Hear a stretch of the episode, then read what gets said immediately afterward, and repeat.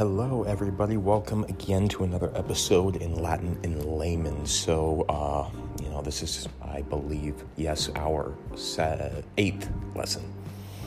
And uh, here we're going to go over a little bit more in depthly verbs and uh, kind of dissect and understand both the future tense and the imperfect tense in Latin. Now, the imperfect tense is very similar to the past tense, but um, there are some nuances that I will definitely go over later. Um, thanks everybody uh, for for tuning in, and uh, and I also wanted to let you all know that I want to use this podcast, Latin and Layman's, as also a platform for me to just kind of showcase a little bit more of my creative side. So I'm going to definitely intersperse gram- grammar and uh, you know the the fundamental lessons with, you know, etymology, um, Latin terminology, or I mean, um, medical terminology, uh, um, legal stuff, all that jazz, as well as um, plan on probably reading poetry and putting myself on uh, blast there. Uh, because I used to do a lot of um, spoken word way back when, and uh, now that I'm talking into a mic and listening to myself, um, uh, I think that uh, I'm really starting to learn and understand uh, idiosyncrasies, how to hone in and become a better speaker. Um, uh, especially because that's kind of my profession as I am continually instructing. So, um, yeah, I want to do like episodes basically, maybe like even, you know, for all of my science medical nerds i'll do something just like diving deep into that kind of stuff and then again oh i also have ha- harry potter and the hobbit in latin so i'm definitely going to try and see if we can both read and translate certain passages within those books as they correlate to um, the grammar that we uh, complete so we'll use harry potter as well as like a benchmark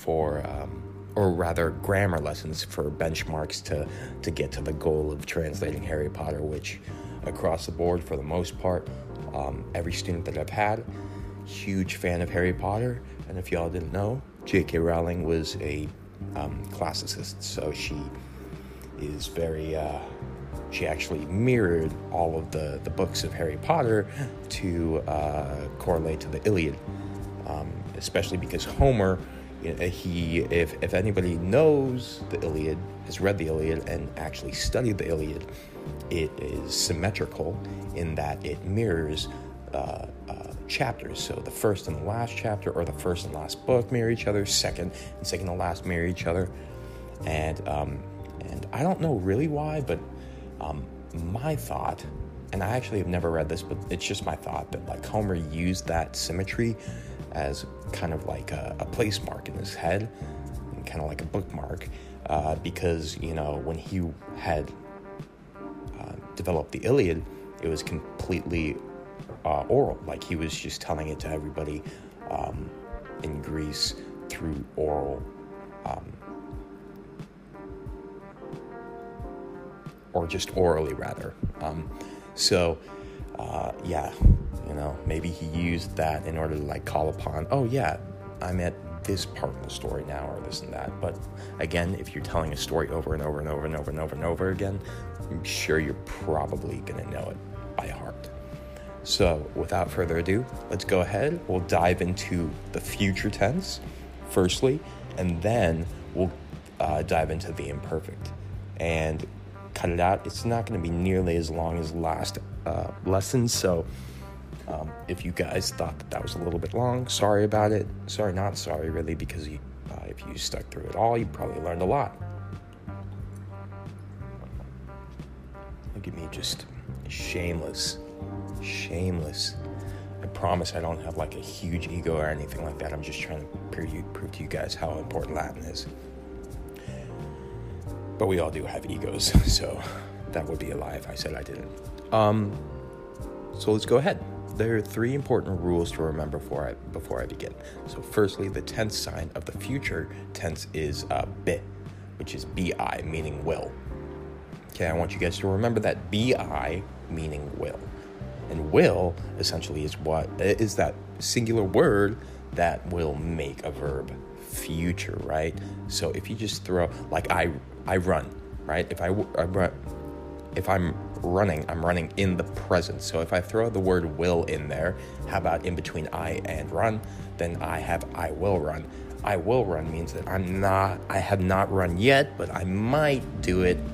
Uh, but there's a chance I'll lack motivation and I'll plant my ass on the couch. Number two, the tense sign for the imperfect tense is ba. So we have bi, bi for the future, and then we have ba, ba for the future, meaning was or were, used to or kept on or did. So there are multiple uses that we can use for um, the imperfect, and I will go into that further. And then number three, adjective endings are directional. Go into that a little bit more later. Just remember, directional. The future tense indicates that the action of the verb will take place at some point after the present. The English future tense sign is will, as I said before. Shall is no longer in, no longer used, but uh, um, you can use it if you want to. I shall do something. Makes you sound very uh, uh, proper. Excuse me.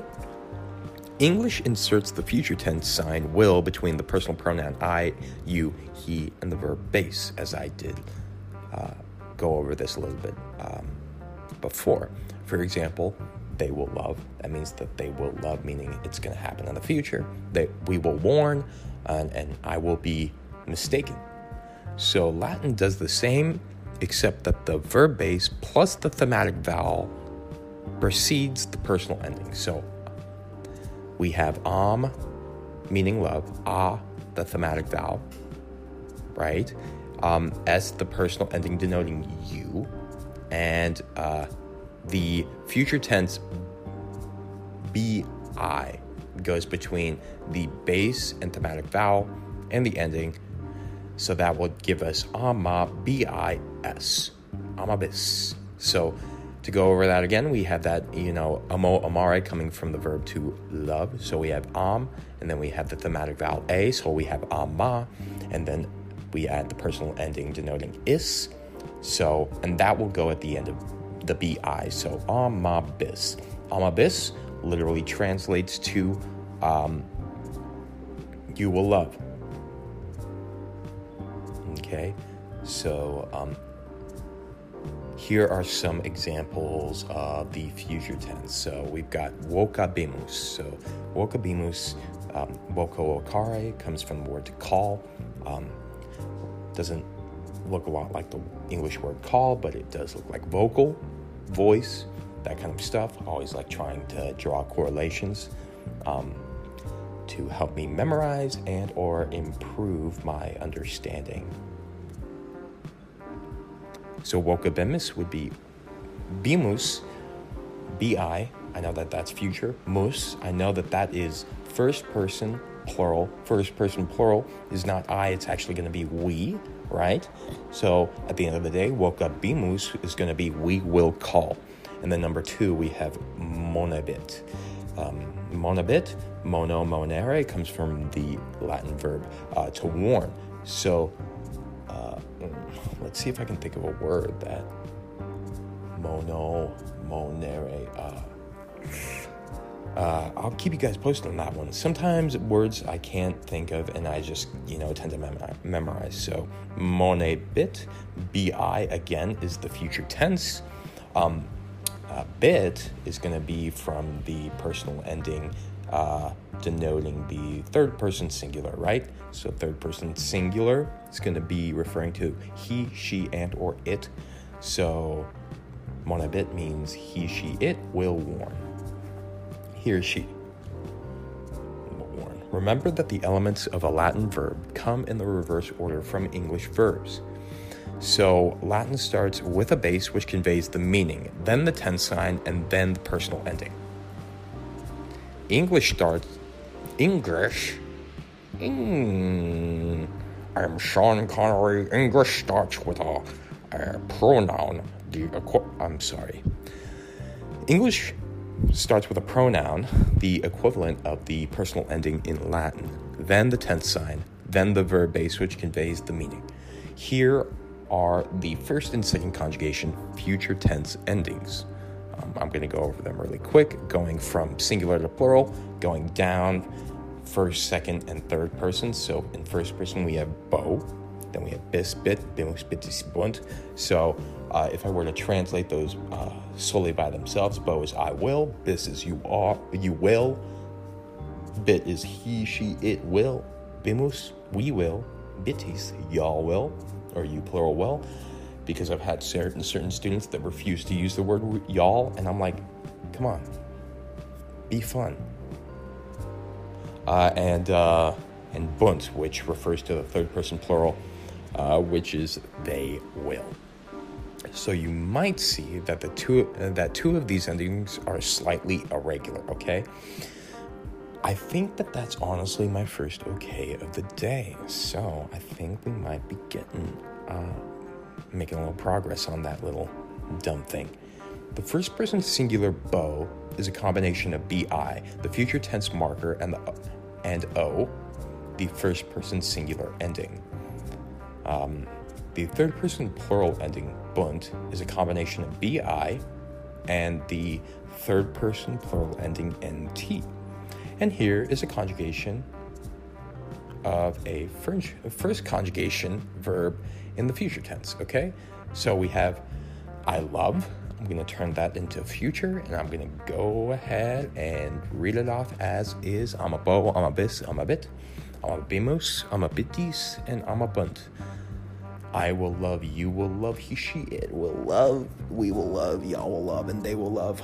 Doing a lot of repetitive stuff because I realize that I am, you guys are only relying on my voice right now. But I really do urge you to maybe pick up a copy of Wheelock's Latin, or in uh, the uh, the future, if I ever do end up finishing it, which I plan to now that I'm doing this podcast, you can you can go ahead and uh, get Latin in layman's in textbook form. Heh. Another shameless plug for something that uh, I'm going to hold myself accountable for in the future, as well as you guys will, and this podcast will, hopefully. Here's a conjugation of the second conjugation verb in the future tense. So, waleo. We have waleo, walebo, walebis, walebit, um, walebimus, walebitis, and walebunt. Um, so, to note in Latin, the, the only thematic vowel is different between first and second conjugation.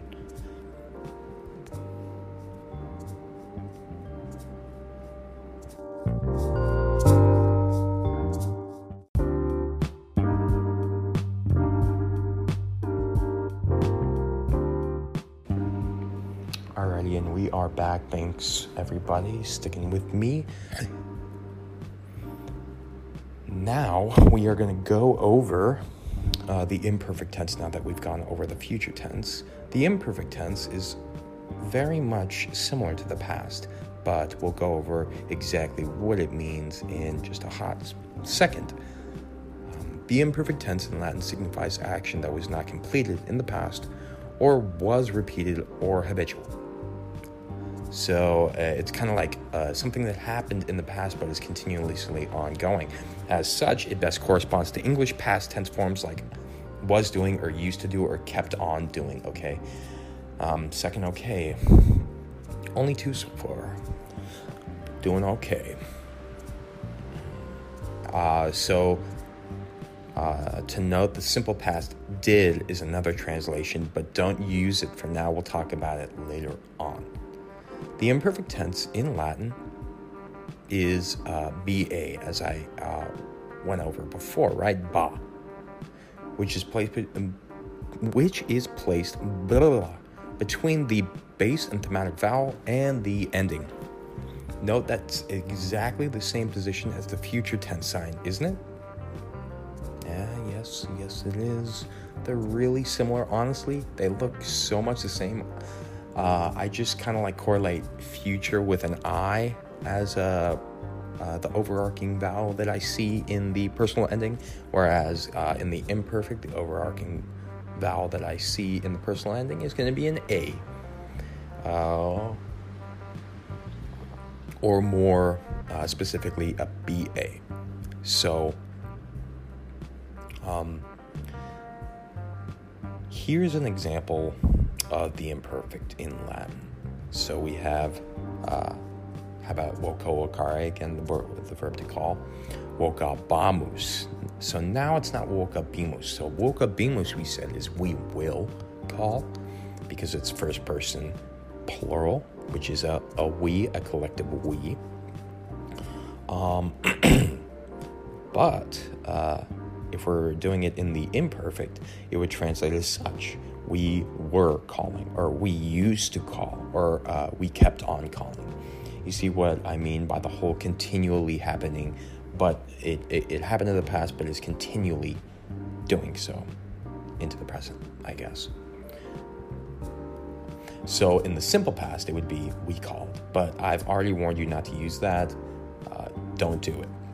Uh, it's very easy to do that, um, especially in Latin. And I was actually taught that the imperfect was essentially the same thing as the past um, in my infancy of Latin, uh, but it really isn't. Imperfect tense is uh, entirely something different uh, as well as we'll get into the perfect tense, and that's when we kind of get into the, the nicer sounding past forms. So here we go with the endings. We have bomb, ba, spot, bamu, spotty, spot. So if we tack on, excuse me, um, so if we tack on the uh, uh, amo amare to the ba- as the base, and then provide the personal ending, which is bomb, uh, we have amabam, I'm a boss, amabat, I'm a bombus, amabatis, and I'm a bond. So amabam would be I was loving, I'm boss, you were loving, and amabat, he, she, it was loving, and so on. Um, but note, there are no irregularities. This is what I love about the imperfect is that it's so much more straightforward. There are a few, like, like I said, a couple irregularities in the future, but as for the imperfect, we be sitting pretty.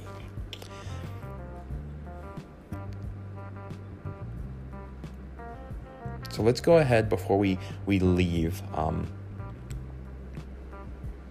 uh, them and the imperfect tense and the future tense in Latin. Let's go ahead and note that the imperfect and the future tense markers are very similar. Ba signifies the imperfect, bit signifies the future. The only consistent, come on, bus, don't be chapping my hide right now.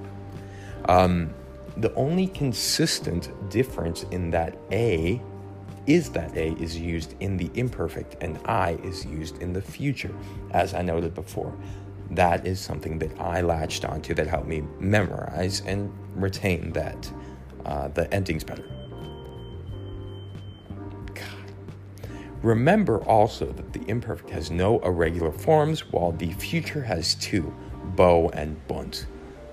Lastly, let's go ahead and leave the world of verbs just for a moment and look at adjectives since I uh, mentioned that adjectives are directional at the very beginning of our lesson here. Okay, so just like nouns, adjectives with R at the end of their base either contract and have that just R, or they don't contract and they have ER. Remember, like we have puer, P U E R, does not contract, uh, versus uh, liber, which contracts to libri in the genitive singular. Uh, so another one we have is noster, no, nostra, and nostrum, meaning our. This adjective contracts and thus its base is nostrum, which is um, spelled out as N O S T R. Uh, we have alter, altera, alterum, meaning other. This adjective does not contract. Its base is alter. Excuse me. But careful to note in the vocabulary lists whether or not an ER adjective contracts or not, since having the correct base is essential in creating the other case forms, um, essentially. So, and also remember, uh, before I cap this lesson off. If an adjective contracts, the ER form shows up only in the nominative masculine singular. That is noster, right? And then after that, that E gets dropped off and it just becomes N O S T R. In all other forms, there's just that R. So thank you again for uh, sticking with me. I hope you guys learned something new um, with both the future, the imperfect, and uh, our little tidbit on adjectives. So thanks again. If you guys learned something, enjoyed the podcast, go ahead, leave me a review on Apple Podcasts, five stars, uh, maybe a shout out. I'll read them. If I like the reviews enough, maybe I'll actually decide to sit and knit you a sweater. Um, uh, uh, yeah. What else could I do? I don't know. Uh, leave a review on what you would want me to do, and please be reasonable about it. Again, thank you very much. Uh, tempus est discipere. Discipuli.